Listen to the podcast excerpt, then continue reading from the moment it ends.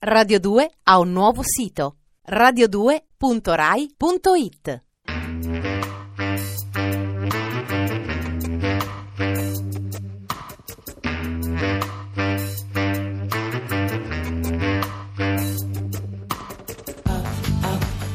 Alle 8 della sera, il racconto delle cose e dei fatti.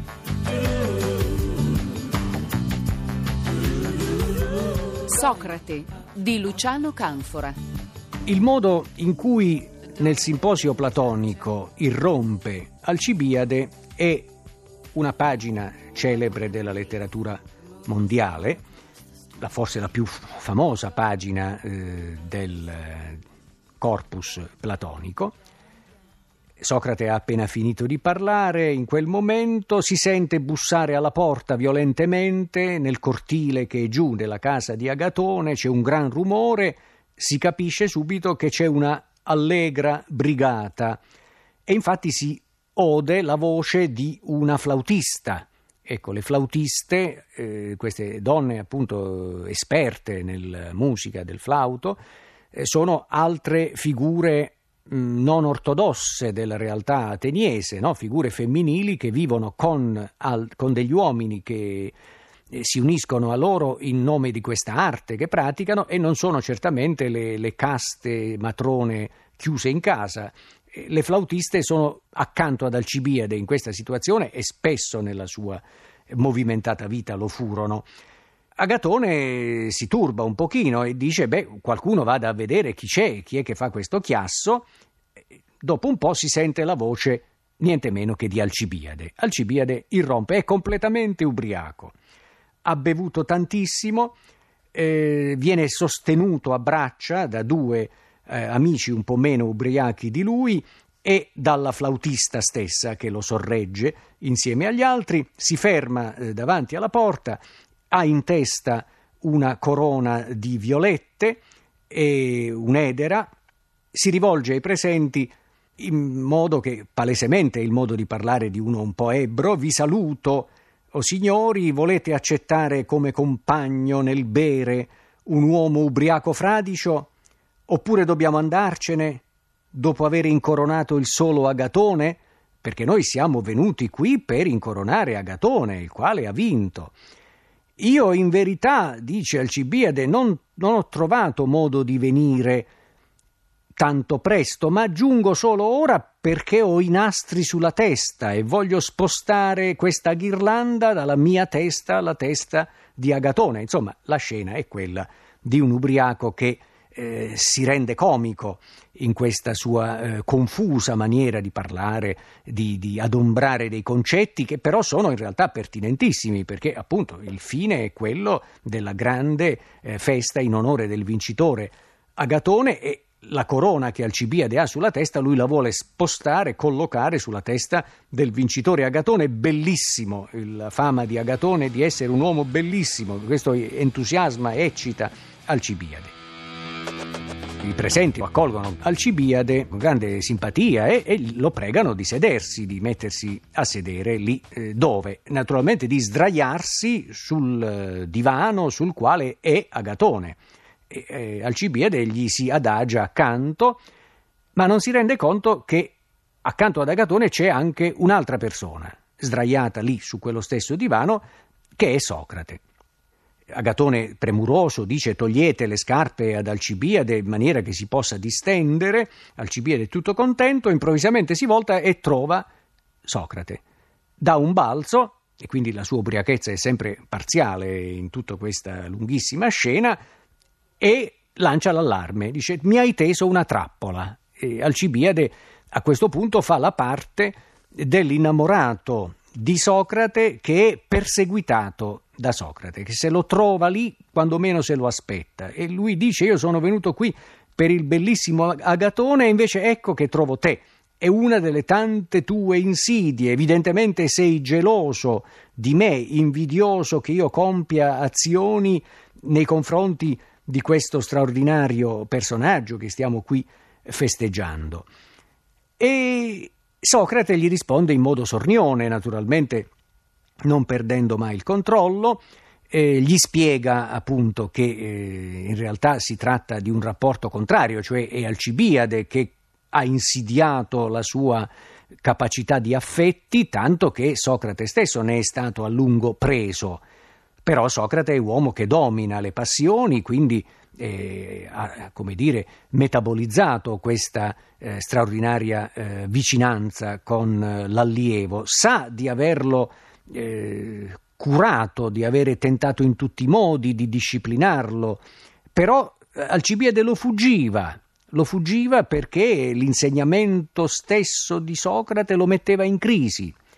E a questo punto eh, Alcibiade si concede un'ulteriore robusta bevuta, egli è già ubriaco, decide che la corona la deve concedere anche a Socrate, non soltanto ad Agatone, e si avvia ad un lungo discorso, celeberrimo discorso, nel quale ancora una volta torna Eros, torna Eros, cioè la passione, eh, il desiderio, e Alcibiade spiega che cosa è stato il suo desiderio, la sua passione. E ovviamente stiamo parlando di un rapporto che investe non soltanto eh, l'intelletto, ma anche il fisico, il desiderio, in una inscindibilità che è caratteristica di questa eh, realtà culturale, non soltanto dei ceti eh, colti della città greca, ma anche dei milieu filosofici o che comunque coltivino la, il pensiero e le arti. Ecco.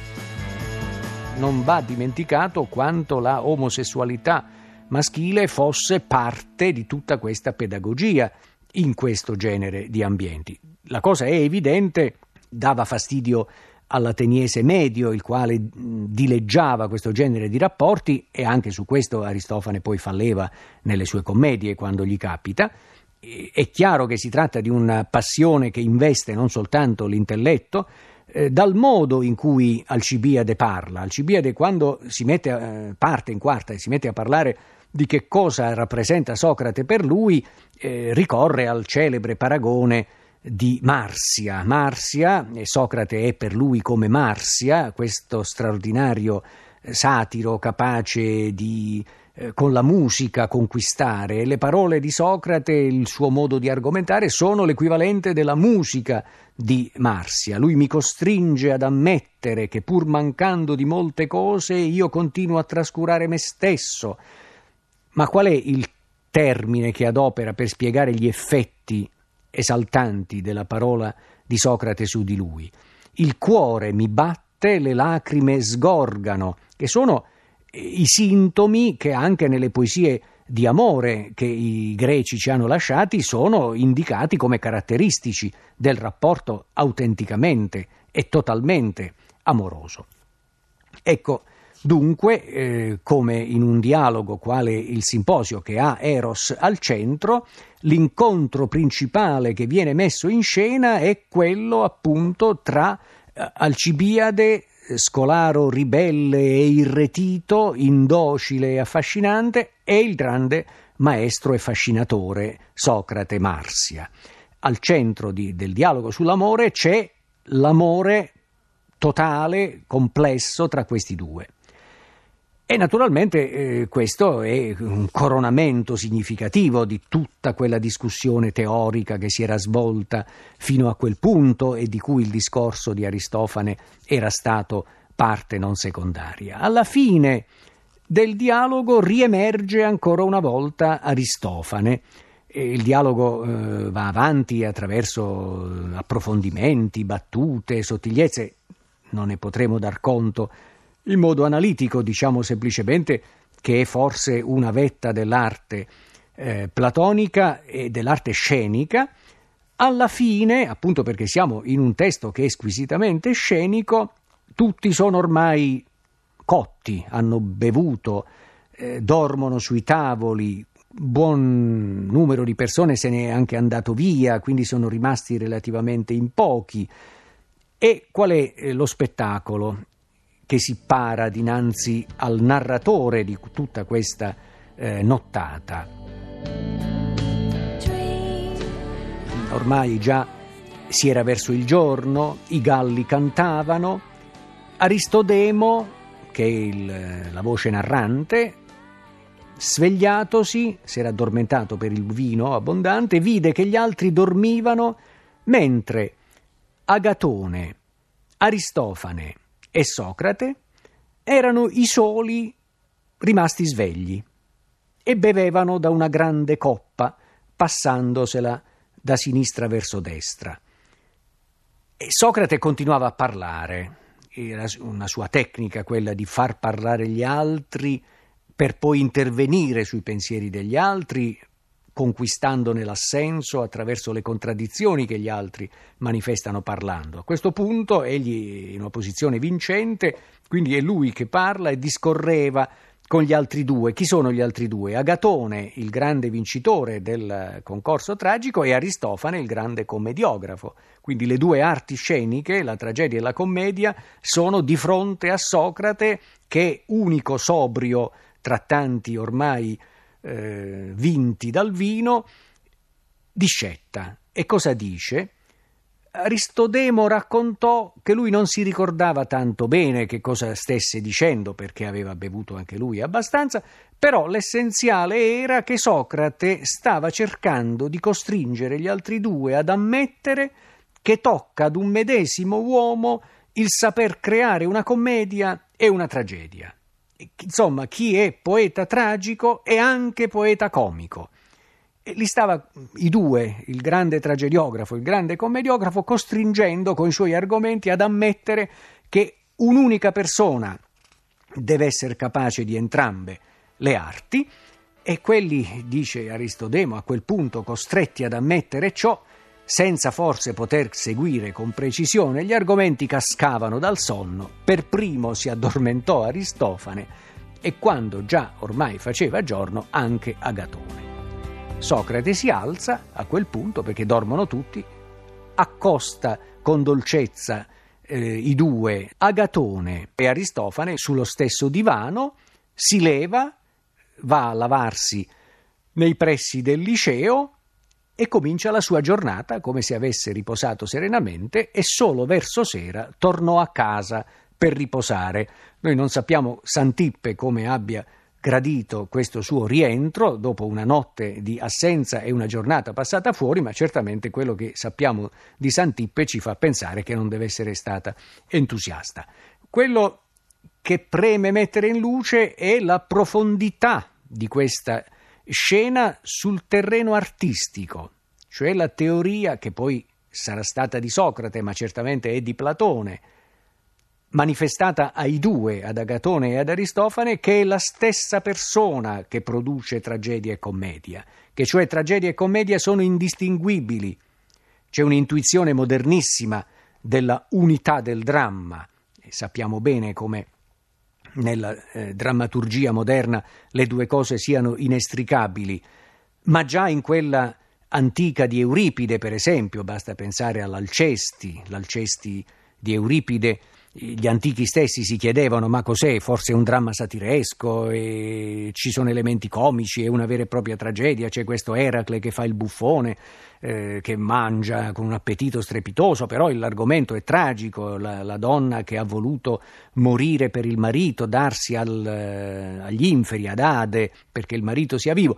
Quindi tragedia e commedia stanno insieme e stanno insieme in Euripide, il più moderno di questi drammaturghi. Il pensiero eh, che eh, Socrate formula e Platone gli fa pronunciare, e certamente Platone concepisce, sicuramente condivide, è che la drammaturgia, cioè la più alta e più pervasiva forma d'arte della cultura ateniese, è unica e ha dentro di sé tragedia e commedia. Ed è intorno a questa splendida chiusa che il simposio termina di affascinarci. Radio 2 ha un nuovo sito radio2.rai.it